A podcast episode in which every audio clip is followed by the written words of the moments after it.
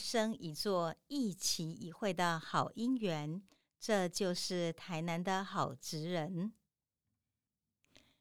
各位亲爱的好朋友，很高兴又在我们台南好职人的 p o c k e t 时间跟您见面了。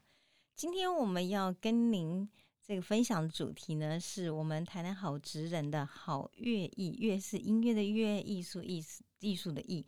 那其实就是要分享我们的艺术家喽。我们要分享的是另外一位人间国宝蔡德泰老师。我们给他的题目是一凿花剑有大千，人间国宝传统凿花工艺大师蔡德泰。这个题目为什么叫一凿花剑呢？花剑就是憨呐，我看见那个花哦。因为其实我们如果到那个京都去，很多人都很喜欢去那一条路叫花见小路。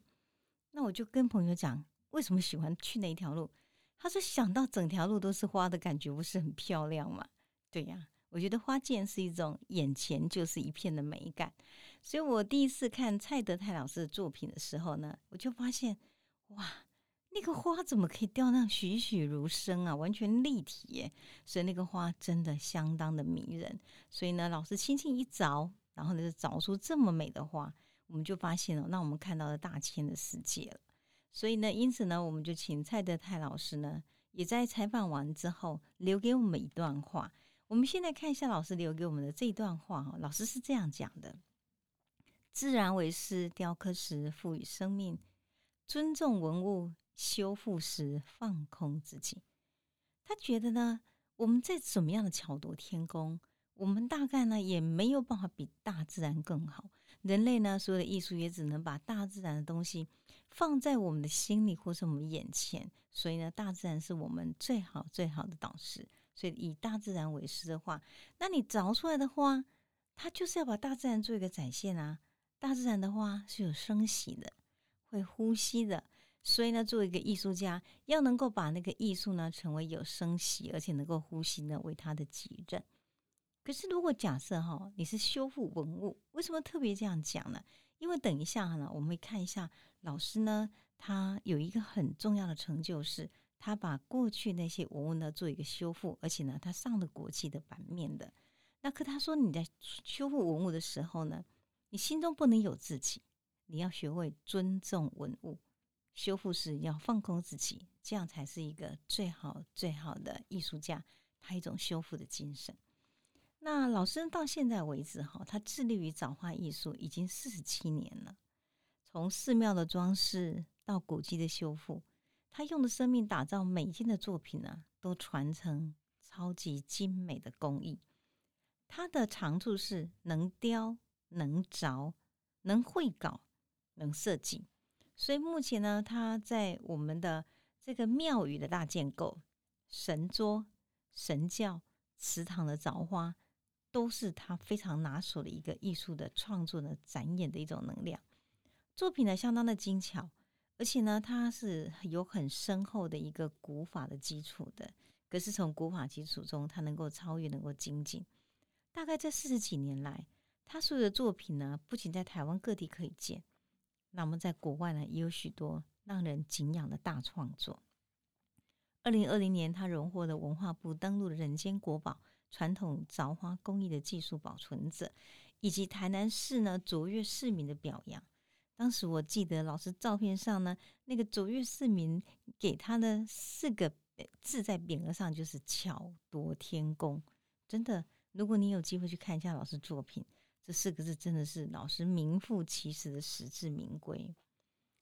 我曾经问老师为什么走上这个枣花艺，老师就笑一笑说：“我们家是盐工，你在以前哈做盐很辛苦，因为气候的关系。”一年大概就有半年能够去制盐，剩下半年呢，其实呢生活就这样很困顿，偶尔打打零工。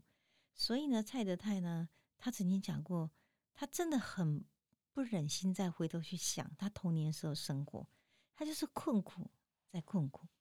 他记得当时的家里哦，几乎天天就是在赊账来做什么呢？买米、买菜，然后呢，爸爸妈妈。在当时呢，领那个做员工的月钱的时候，才能够把那个钱呢拿去还清所有呢买米买菜的借贷。所以他曾经讲过说，贫穷对他来讲是一个其实蛮痛苦的一个回忆，因为他像枷锁一样困顿的很。所以在这样的一个环境长大的孩子，从小就知道，如果他有能力，一定要走出去。为什么呢？要想办法做一番的事业，让自己成为一个有成就的人。蔡德大老师说，其实他当时呢，真的这种想法非常非常强烈，所以十三岁的时候就毅然决然的，他就出来到府城去拜师。当时到五条港拜师呢，是张永全老师跟老师学雕刻的工艺。那么刚刚进来来学拜师，其实呢，这种小徒弟哈，天天有做不完的苦工哦。然后薪水呢，他到现在都还记得，当时就五十块五十元。所以呢，其实他自己就是一双拖鞋啊，一件汗衫就来学徒了。有多余的东西吗？没有，真的身无长物。然后呢，五十块钱，他呢还要省一点钱拿回家去。所以当时呢，要买一条牙膏、一支牙刷或一双拖鞋，他都要想很久，想了好几天才敢下手，到底要不要买。所以呢，做学徒的生涯是从早工作到晚。那工作都做完了，等到晚上收工了，还得要烧热水给师傅呢，给师兄来洗澡。每天都是十几个小时的劳力活。可是他就觉得，如果假设不学了，那回家还是单盐呢？做盐工的苦日子要复制吗？不要，他不想复制上一代的贫穷，所以呢，他就这样子，从来没有喊过一声苦，就这样子一直熬下去。然后呢？当时呢，他学了两年之后，他觉得他希望自己呢，不仅仅只有一个出阶的雕刻的工艺，他想要更上层楼，所以他就转到了黄成雄老师的门下来学艺。其实黄成雄老师是一个名师，没有错。可是人人都讲嘛，师傅领进门，修行在个人。他超乎常人的苦功哦，去下功夫，给自己呢，把那个雕刻刀。然后呢，拿的呢跟他的手一样，什么意思呢？他说：“对我这支刀就像我的手一样，我能雕能凿，那我就可以今天呢做的比别人更好。”所以他自己就这样实验说：“如果今天他能够像我手中的筷子呢拿的还更稳的话，那我今天能够驾驭这把刀，我还能不能驾驭这艺术品嘛？当然就没有问题了。所以因此呢。”在这样的情况之下，他比别人更加努力，打下了深厚的基础。应该算是他也蛮早就已经开始做粗胚了，十七岁开始。那粗胚做两年，十九岁他就已经开始帮师傅做龙柱了。你可以了解说，他就是因为技艺过人，所以师傅呢赋予他的那种境界就非常非常快。然后他当时早期做的是小型的木的浮雕，然后他就觉得。如果一辈子只有做这种小型的木的浮雕，它顶多是个配件。然后呢，没他没有自己的代表作品，所以他希望可以让自己呢更往上、更上层楼。所以他就学习做寺庙的大构件。所谓大构件，就是寺庙里面整个结构体上结构哈结构很强大的上面要雕刻的部分，那就是整批的形制。整个风格都是由他这来决定。很幸运的是，当时在台南鹿耳门的天后宫，他负责的修光的工艺，那他把粗胚修饰的非常好，线条也流畅，所以后来呢，人家就对他的作品呢有信心。因此，台南土城圣母庙是他平生第一次做塑形的。随着日积月累的磨练呢，他也磨出了一个好的手艺。因此呢，他就慢慢慢慢的开展他多元的创作之路了。很多人看我们的这个雕花，都会说：“哎，那雕花师傅呢，常常会拿一个木头，然后就把那个花的样子呢贴在上面，按照这个花的造型，就这么一凿一凿的敲敲打打，敲敲打打，敲出他今天所需要的一个花的形制就对。可是我这里面要讲到蔡德泰老师最了不起的地方是，他不是能雕，他能画画的稿子就是他自己雕的。”也可以这样讲，说他的凿花都是亲自绘制的。可是你会要一个本事啊，要绘画的能力啊。所以为了学习前辈的彩绘技巧，他特别收藏研究了潘丽水等知名绘画大师、彩绘大师的原稿，然后呢，日日夜夜的琢磨。他就把他们这个稿子呢画成那个绘稿，然后呢拿去做他的雕刻。而且呢，他自己本身因为是学雕刻出来的，他太了解了传统雕刻的技法呢。然后有一个布局，就画稿上面头是平面的，可是雕刻是立体的，那空间应该怎么布局？题材的安排，什么在前，什么在后，才可以让色色彩或是线条的表现呢更加的均匀，而且呢更加有一种立体的呈现，栩栩如生。所以就因为这样缘故呢，他把一个雕花的基本的功夫，再加上绘稿结合在一起。我在看老师作品中，我觉得蔡老师呢，他最了不起的是立体法的雕刻。就说你同样是一朵花，你可以凿成平面的，但是老师的画不是。它仿佛从木头中生出来的一样，因为呢，他在绘画的时候呢，他也把当代的一个素描的元素呢放进去，而这个素描元素放进去之后，这个花的感觉的写实度就活络起来了。蔡德涛老师讲过一段话，讲的很好，他这样说：每个时代都有那个时代的特色语汇，艺术作品呢留存在我们这个时代里头，你一定要把我们这个时代的特殊语汇呢，把它展现出来。这样后人呢，去追寻、去看我们这个时代的时候，才有我们的时代证据。所以对他来讲，他今天的枣花不是去学习前面的那些大师，更重要的是，他让这个枣花呢，有他们这个时代所展现的。所以呢，他的枣花比起前人更大不同是，它可能是更写实于自然的一个语汇，而且呢，更活灵活现的就在我们眼里。那个立体感的雕雕刻法，使他独树一格的风格呢，渐渐的在宗教的工艺界打开了知名度。所以许多的宫庙呢，他们就相约而来，甚至于海外寺庙也来。这里面我提到他两个非常重要的古迹修复计计划。第一个是二零零三年，他受邀前往新加坡连山双林寺呢，负责统筹整个古迹修复计划。当时的天王殿。弥勒佛椅和韦陀屏风，还有长金的福州市的卷棚，那就是长金阁哈。有个福州市卷棚很大的，里面有很多的立体的雕花的风格，还有隔扇的工程，所有雕花的部分都是他处理的。有人这样形容说，他这种点工的方式呢，干净细腻，人物呢，花鸟仿佛呢就是真实的呈现，是他最了不起的地方。也可以这样讲说，在新加坡的连山双林寺这个作品，应该是蔡老师的巅峰之作，因为那时候他年纪也正在壮年，所以每一次呢，他在回首去看那样的心力之作的时候，他自己就觉得，嗯，好像这一辈子有一个很好的成就感。那我觉得老师呢，在很年轻的时候就在想，我不要只有做小的建构，我要想办法让自己呢，能够去做大的结构的建构，这个是一个很好的超越。所以我觉得能够达到这样的境意，能够达到这样的一个程度，其实老师自己本身对自己的期许，永无休止的努力是很重要。更重要一点是，因为他的枣花在新加坡这样的一个展现的艺术，也让台湾的工艺技法要上了国际的舞台。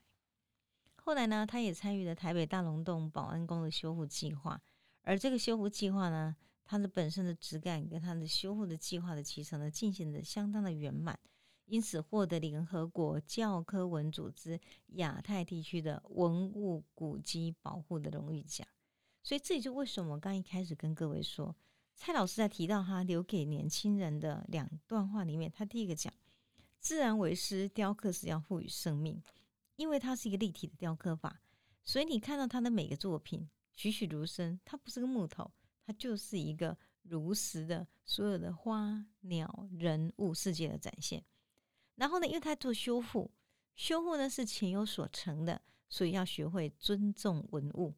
修复是放空自己，就把这个寺庙里头的最好的建构、最好的展现，把它给展演出来。因为那不是我的艺术创作，而是用来礼赞神明与信仰的。所以这样的结果呢，使他在修复的时候获到很大的一个荣誉。蔡德泰讲哈，艺术本身其实它就是一种修行，所以当我们在做艺术的时候，本身必须要带一种恭敬的修行之情。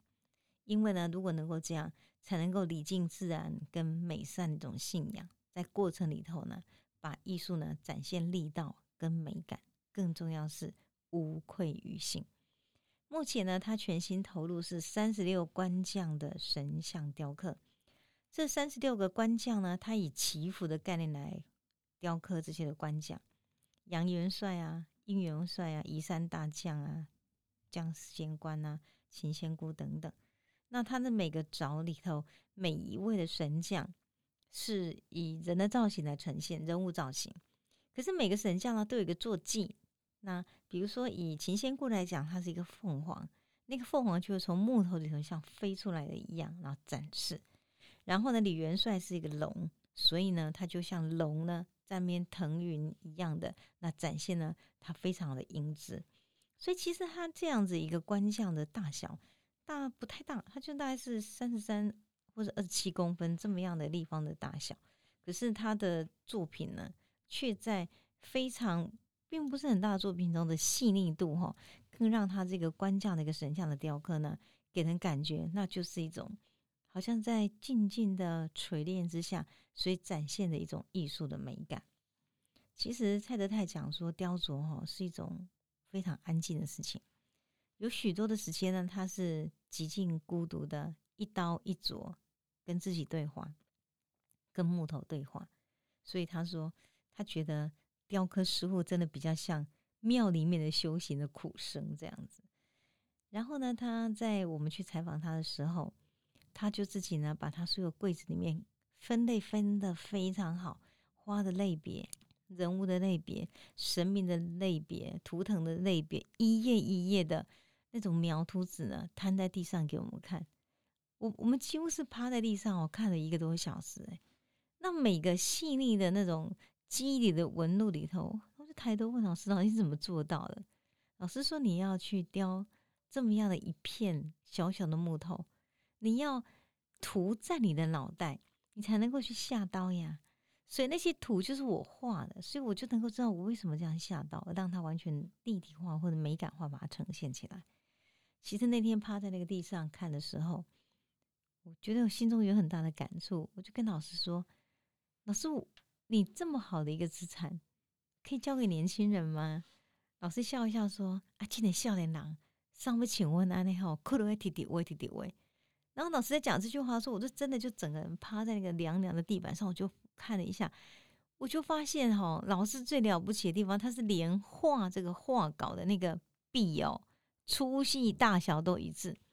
我为什么会注意到我们肌理呢？是因为我大我一直学过国画的哈，大学的时候呢，跟梁丹梅老师学国画，老师只教我们梅兰竹菊，还不准用颜色，所以在那个墨色里头，老师能注意到我们笔触。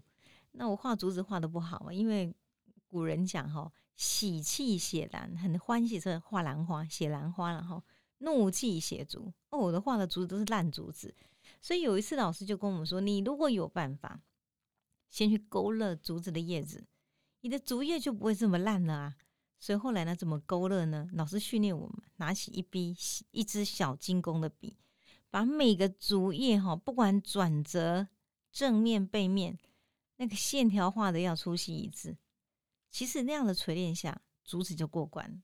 所以呢，我因为这样缘故，我对线条的感觉特别的敏感。然后我就趴下去看老师这么细的哦，你知道一张图里面千百条、万百条的线，每个粗细都是一样，怎么做到的？我还是问老师，老师说修行啊，就努力做就可以嘛，不是这样吗？老师后来跟我坐在地板上，他跟我讲，他说我这细郎哦，就是在想。脑子都得要被饿哈，我大概还种尬合意，因为这是我们人类的资产，不是我个人的成就，或是我个人呢要把它完全聚锁在这边。然后他就打开一个一个柜子给我看，那个密密麻麻、层层叠叠的这些花的图案的那些描图纸，我真的不知道怎么形容哎。各位朋友，如果你有机会去看，你会很感动，感动一个老师呢，今天在你面前的那个找花。他可是经过多少的千锤百炼，从画稿、细腻描稿，到后来一凿一凿把它凿成一美花剑，然后呢，让你觉得那是一个艺术。我们佛经中里面有句话说：“一念三千哦，一个好念头可以成就三千大世界。”对我觉得老师就是这样。那从贫穷的盐田长大，然后呢，他自己努力去把这个枣花的艺术给学起来，走过新加坡的百年古刹，他把一个庙呢修的让外国人都尊敬台湾的艺术。